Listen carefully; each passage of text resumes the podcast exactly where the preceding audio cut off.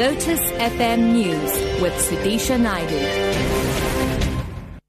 Good morning. Two Autopax buses were pelted with stones in the early hours of this morning, allegedly by taxi operators. The corner of Shailovane Street and Solomon Mahlangu were blo- blocked with burning tires. At another intersection, two trucks were hijacked. Gunshots were also heard. The two bus drivers say they were not escorted by police when they left the Mamelodi bus depot. Just before five this morning, a third bus left the depot with a police escort. A police in Nyala was deployed shortly after it left left and the damaged buses were found less than a kilometer from the depot.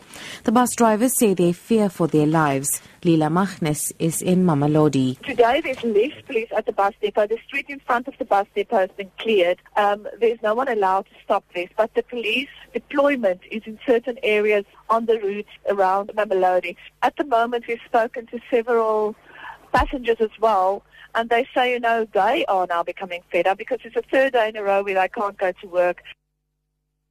The presidency says it has noted plans by some in the political circles to lay charges against Deputy President Cyril Ramaphosa, senior government ministers and officials following the release of the Marikana report.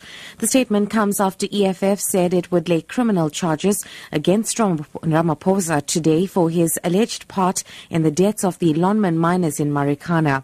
The party will also lay charges against former police minister Nathi Mthethwa, National Police Commissioner Riah Phiyega And former Northwest Police Commissioner Zukiswa Mbombo. Ramaphosa spokesperson Ronnie Mamoepa.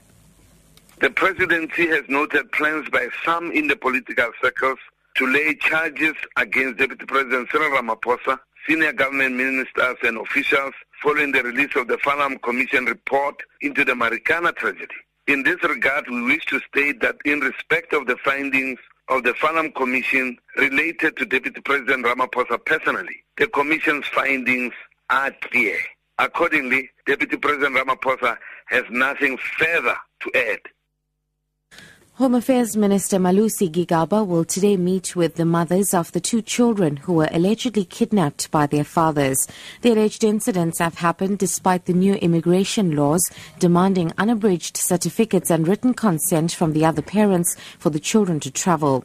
The children were collected from school by their biological fathers without the consent of the mothers who have full custody of the children. It also emerged that one child's mother was still in possession of the child's passport raising questions on how he left the country.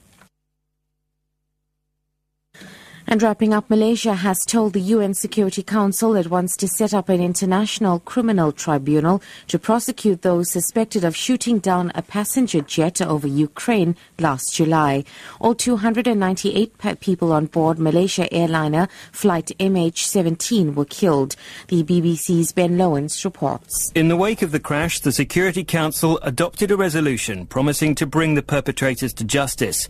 Two thirds of the crash victims were from the Netherlands and the Dutch Dutch authorities have taken the lead in investigating. Their final report won't be published until October, but Russian officials have criticised a draft of the document, saying it presents more questions than answers.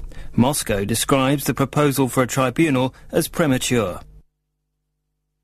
Top story two Autopax buses were pelted with stones in the early hours of this morning, allegedly by taxi operators. For Lotus FM News, I'm Sudisha Naidu. I'll be back with headlines at half seven.